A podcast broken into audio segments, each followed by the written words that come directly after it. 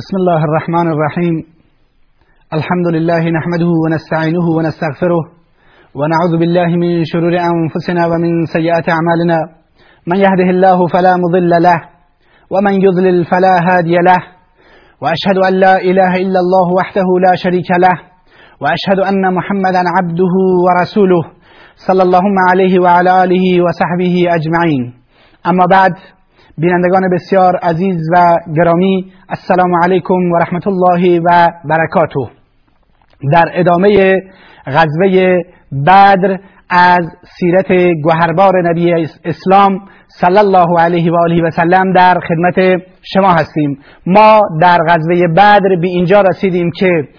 پیامبر خدا صلی الله علیه و سلم به بدر رسیدند و سپاه کفر هم در نزدیکی های بدر خیمه انداختند و آماده رویارویی و مواجهه شدند. در این هنگام سعد ابن معاذ رضی الله تعالی عنه با پیامبر اکرم صلی الله علیه و سلم صحبت کرد و گفتگو کرد و گفت ای رسول خدا صلی الله علیه و سلم شما می‌دانید که کسانی در مدینه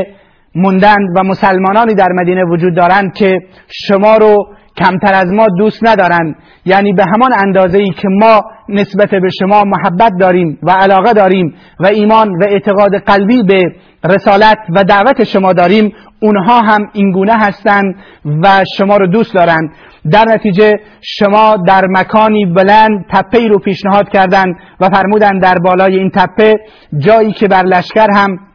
اشراف دارید یک سایبان بسازید و در زیر اون سایبان با تعدادی نگهبان بمونید که اگر خدای نکرده در این جنگ مسلمانان شکست خوردند و دچار مشکل شدند شما سواری هایتون هم آماده باشند که خودتون رو به مدینه منوره برسونید تا اینکه اون مردم مدینه بتوانند از شما دفاع بکنند. پیامبر خدا صلی الله علیه وسلم وقتی که سعد ابن معاذ این پیشنهاد رو ارائه نمود. از این پیشنهاد سعد ابن معاذ خوشحال شد و برایش دعای خیر و برکت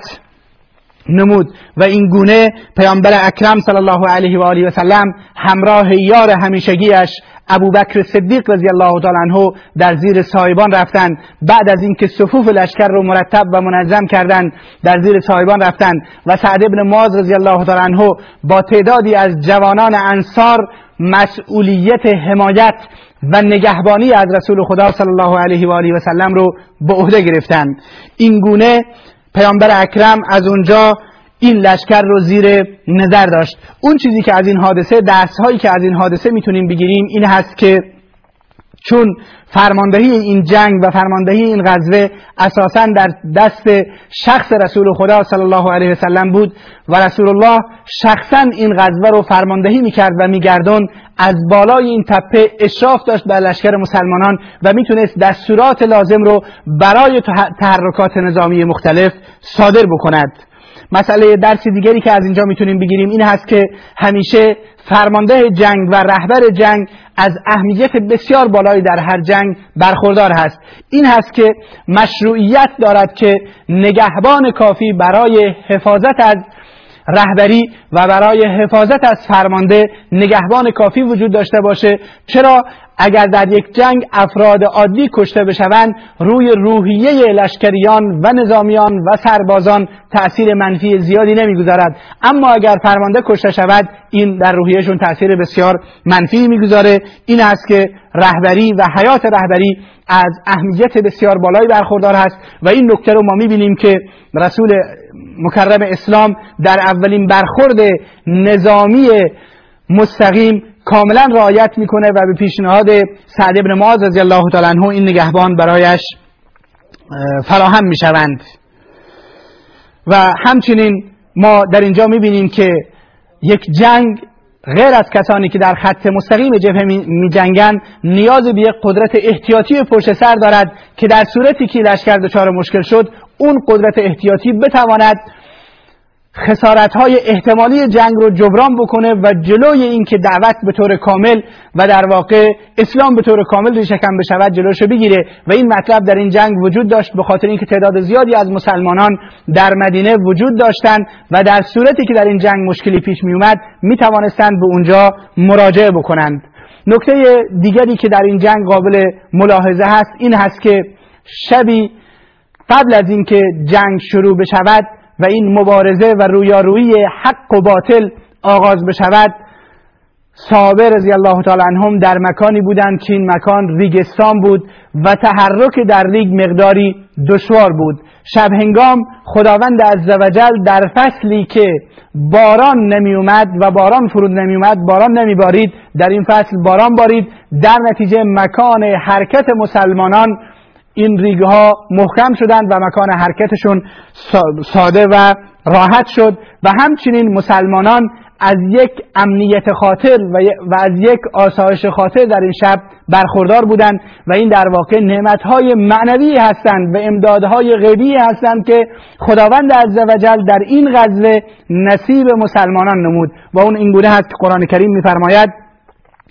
اذ یغشیکم النعاس امنة منه و ینزل علیکم من السماء ماء لیطهرکم بیاد بیارید اون هنگامی رو که شما رو به خاطر اینکه احساس امنیت بکنید خوابی خواب گرفت و شما چرت می‌زدید و احساس خطر نمی کردید و همچنین آسمان بر شما باران باران. اینها نعمت های الهی هستند که خداوند عزوجل شما رو در این از این نعمت ها بهرمند ساخت. و روایاتی هم وجود دارد که صحابه نقل می‌کنند من جمله علی ابن ابی طالب رضی الله تعالی عنه نقل می‌کند که چگونه ما در این شب باران فرود اومد و چگونه ما رو در این شب خواب گرفته بود. و علی ابن ابی طالب رضی الله تعالی عنه می‌گوید غیر از پیامبر اکرم صلی الله علیه و آله و سلم که داشت نماز می‌خوند و دست به دعا داشت و از خداوند عزوجل فتح و پیروزی درخواست نمود بقیه صحابه در خوابیده بودند و خیلی راحت به خواب فرو رفته بودند و این نعمتی از نعمتهای الهی بود که خداوند عزوجل به صحابه و یاران نبی اکرم صلی الله علیه و سلم عنایت فرمود. به هر حال ساعت صفر نزدیک می‌شد. مشرکین هم نزدیک شدند به بدر و در اونجا لشکر گرفتند و نیاز به این بود که صفوف مسلمانان تنظیم بشه. این هست که شخص رسول اکرم صلی الله علیه و آله و سلم برای اولین بار یک آرایش نظامی بسیار خوبی برای مسلمانان تدارک دید. به این معنی که مسلمانان رو به طور کامل مانند این که برای نماز صف میبندن پیامبر خدا صلی الله علیه و آله و سلم مسلمانان رو در داخل صفهای منظمی ردوفشون کرد. این است قرآن کریم میفرماید ان الله يحب الذين يقاتلون في سبيله صفا كانهم بنيان مرصوص. خداوند کسانی را که در راه او صف بسته می جنگند دوست دارد گویا ستونهای به هم پیوسته و محکمی هستند. پیامبر اکرم صلی الله علیه و سلم این گونه این صفها رو ردیف کرد و در قسمت جلو کسانی رو قرار داد که نیزه داشتند و پشت سر نیزهداران در واقع تیراندازان رو قرار داد و به اونها دستور داد که تا زمانی که و پشت سرشون هم کسانی رو که شمشیر داشتن صفشون کرد در صفهای مرتب و منظمی و بعد از اون دستور داد که بگذارید تا اونها حمله بکنن و تا, تا به شما نزدیک نشدن دست به شمشیر نبرید بلکه تیراندازی کنید و سعی کنید که با تیراندازی صفوف اونها رو در هم بشکنید و این گونه صفها رو مرتب و منظم نمود. اون مسئله دیگری رو که اینجا رایت نمود پیامبر اکرم استفاده از شرایط طبیعی بود. به این صورت که پیامبر خدا صلی الله علیه وسلم طوری صفها رو بست که پشتشون به طرف خورشید باشه و روحشون به طرف خورشید نباشد. و این به این خاطر بود شاید که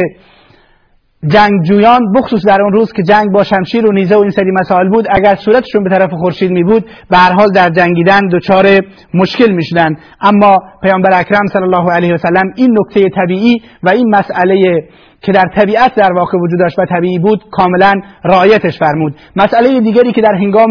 راست کردن صفوف برای پیامبر خدا صلی الله علیه و سلم اتفاق افتاد این بود که فردی از صحابه به نام سواد ابن غزیه مقداری از صف جلو بود. پیامبر خدا صلی الله علیه و سلم با پشت نیزه به شکمش زد که پشت برود. سواد ابن غزیه اعتراض کرد. گفت ای رسول خدا من شکمم درد گرفت و می‌خواهم از شما قصاص بگیرم. پیامبر خدا صلی الله علیه و سلم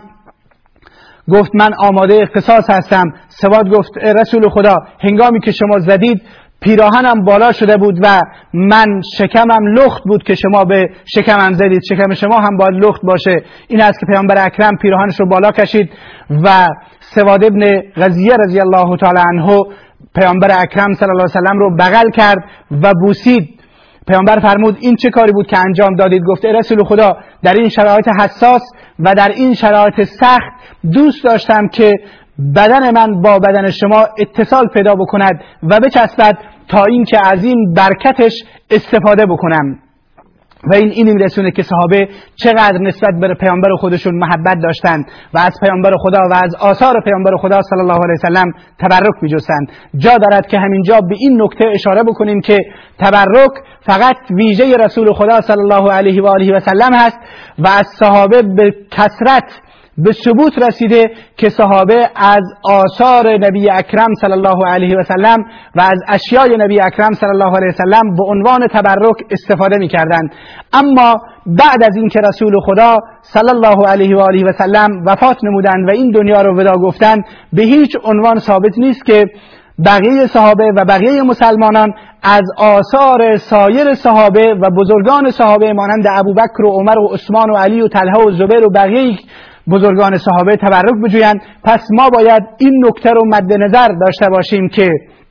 تبرک جستن با آثار پیامبر اکرم صلی الله علیه و آله و سلم تا دیگران متفاوت هست و فرق می کند